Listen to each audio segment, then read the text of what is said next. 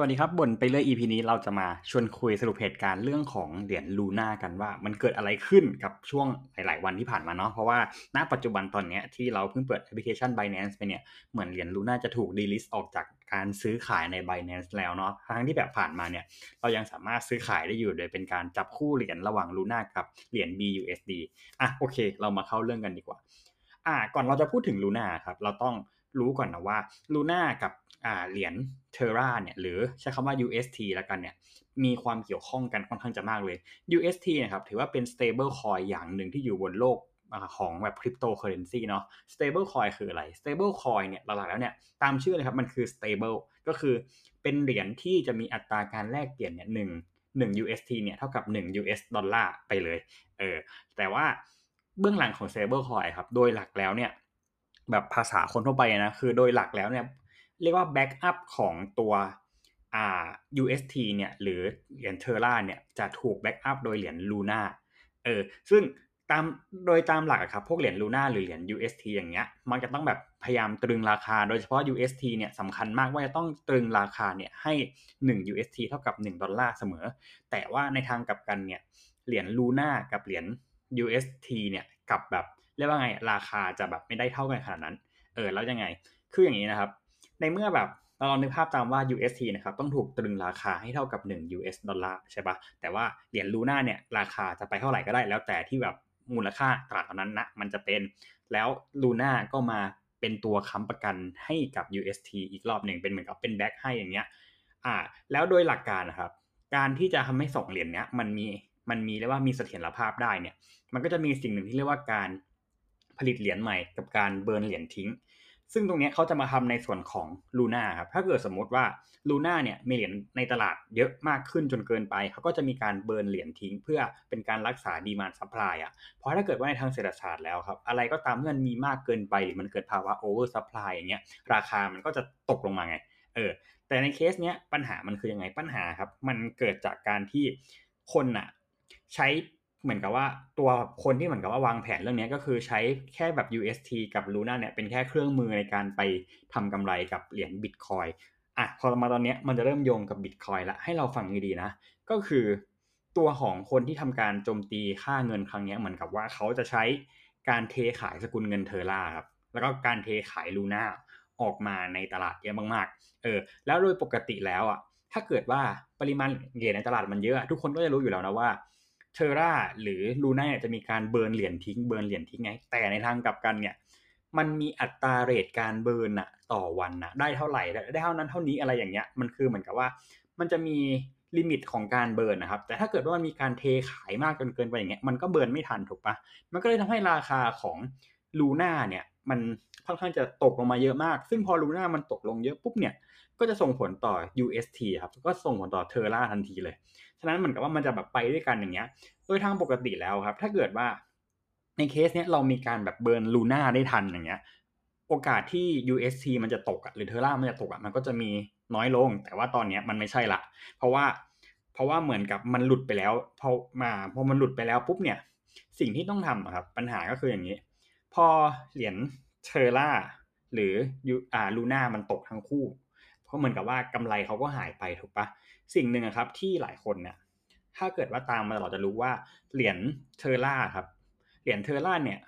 จะอยู่ในกองทุนของ LFG หรือเราเรียกว่า Luna Foundation Guard ซึ่งที่ผ่านมาเนี่ย LFG อย่างเงี้ยจะใช้ stable coin ที่เป็นเทอร่าเนี่ยไปซื้อ Bitcoin มา back up หรือมาค้ำประกันไว้ เออ ถ้าเกิดในมุมมองของเราอะมันคือเหมือนกับว่าเราเอาเงินที่เราผลิตเองอะคือ LFG อะคือเหรียญลูน่าผลิตขึ้นมาเอง แล้วเอาไปซื้อบิตคอยที่แบบ เป็นเงินที่แบบว่าเป็นสกุลเงินหลักของคริปโตอย่างเงี้ยเออ แล้วแล้วพอมันเกิดเหตุการณ์นี้ขึ้นอะเขาก็ต้องแบบมีการแบบ recovery ในส่วนของที่เขา loss ไปถูกปะเขาที่แบบส่วนที่เขาขาดทุนไปอย่างเงี้ย ก็เลยทำให้ LFG อย่างเงี้ยต้องถูกบังคับเทขายบิตคอยพอเทขายบิตคอยเข้ามาในตลาดปุ๊บเนี่ยด้วยความที่ว่าบิตคอยอะมันมี supply จำกัดอยู่แล้ว เออมันมีแค่21 ล้านเหรียญนะเนาะ ฉะนั้นพอมีการเทขายกระหน่ำลงมาอย่างเงี้ย คนที่เป็นคนที่โจมตีค่าเงิน Terra หรือ Luna เขาก็ทำการ short ไว้ short ก็เหมือนว่าพอราคามันตกครับเขาจะได้เงินเยอะขึ้นเรื่อยๆ เออพอมันเป็นอย่างนี้ปุ๊บเนี่ยมันก็เลยยิ่งทำให้ราคาบิตคอยมันยิ่งร่วงลงไปอีก เพราะเหมือนกับว่ากองทุน LFG อะครับหรือแม้กระทั่งแบบเจ้าของเหรียญ Terra เขาก็ต้องขายบิตคอยมาเพื่อ recovery loss ของเขาคือแบบมันก็เป็นการชดเชยการขาดทุนอย่างเงี้ยแต่ยิ่งแบบขายออกมาเยอะเท่าไหร่ก็ยิ่งเหมือนกับว่าเป็น domino effect ต่อไปเรื่อยๆไงด้วยความที่ว่าคือ ด้วยความที่ว่าทั้ง UST ทั้ง Luna เนี่ยดันมี Market Cap ที่ค่อนข้างจะเยอะมากๆ Market Cap คือมูลค่าในตลาดอะค่อนข้างจะเยอะมากเป็น stable coin ที่มูลค่าติดท็อป10 อย่างเงี้ย ฉะนั้นหมายถึงยังไงหมายถึงว่าผลกระทบมันก็จะกว้างมาก เพราะมันหมายถึงว่ามีหลายคนนะครับที่ให้ความเชื่อมั่นในตัว UST เนาะแล้วก็มาลงเงินกับ UST แล้วพอถึงจุดที่ว่าทั้ง UST ทั้ง Luna เนี่ยมูลค่ามันลบไป 90กว่าเปอร์เซ็นต์อย่างเงี้ย หมายความว่าเขาก็ต้องขาดทุน 90%ไง หลายคนก็จะเป็นก็จำเป็นที่จะต้องขายเหรียญบิตคอยหรือเหรียญอื่นๆอย่างเงี้ยมาเพื่อแบบ recovery ในส่วนนี้หรือแบบมาเพื่อแบบซับแรงกระแทกในส่วนเนี้ยอ่าเราก็เลยอาจจะได้เห็นแบบ domino effect มาแบบในระดับหนึ่งเลยก็ว่าได้ เพราะฉะนั้นตอนนี้ที่เราอัดพอดแคสต์ตัวนี้อยู่เนี่ยเหรียญ Luna มันก็ถูก delist ไปแล้วถูกปะล่ะ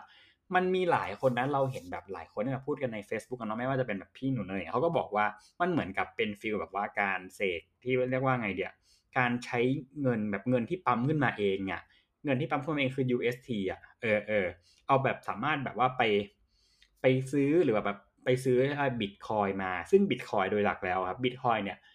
ปัจจัยที่ทำให้มันขึ้นให้มันลงอย่างเงี้ยที่แบบจะมีผลมากๆหน่อยก็คือจะเป็นการขึ้นดอกเบี้ย หรือการลดดอกเบี้ยของเฟดซึ่งสังเกตดูนะว่าบิตคอยน์จะมีความยึดโยงกับเงินในโลกความเป็นจริงมากกว่าแต่ว่า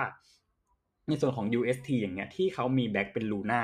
ซึ่งลูน่ามันเป็นเงินในกระดาษอะมันเป็นเงินที่แบบว่าจะปั๊มมาเท่าไหร่ก็ได้ถึงเราจะมีอัตราการเบิร์นต่อวันก็ตาม แต่ว่าถ้าเกิดว่ามันมีการแบบปั๊มออกมาเยอะเกินอย่างเงี้ยมันก็เบิร์นไม่ทันอยู่ดีไงเออ ก็มันก็เลยเหมือนกับเป็นผลกระทบที่มันเป็นห่วงโซ่ไปมากสุดๆนะตอนเนี้ย เออ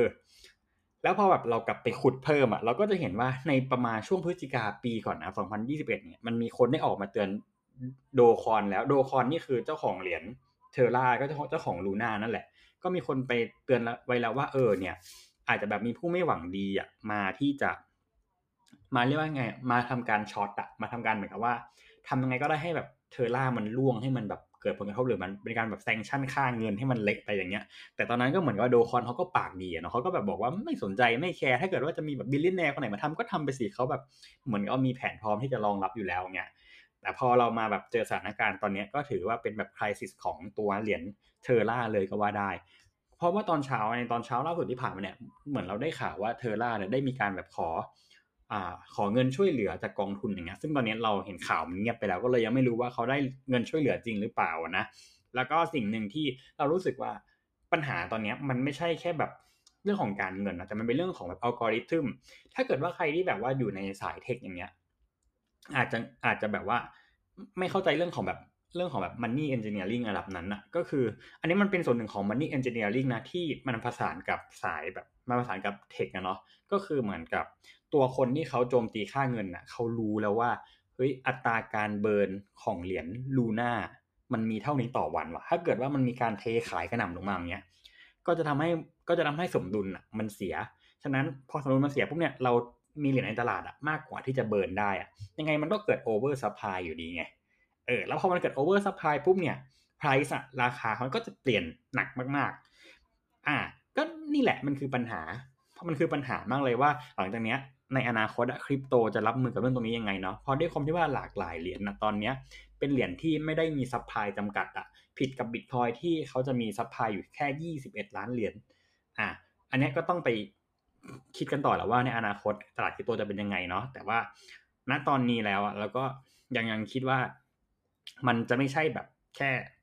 หายนะแรกอะ่ะมันจะมีแบบอย่างอื่นตามมา อาจจะเป็น domino effect หรืออาจจะเป็น aftershock แต่ว่าจะแรงกว่านี้ไหมเราก็ไม่รู้เนาะก็เดี๋ยวไว้รอดูกัน ก็ไม่มีอะไรแล้วสำหรับพอดแคสต์นี้ 10 นาทีแล้ว โอเค ไปแล้วครับ บ๊ายบาย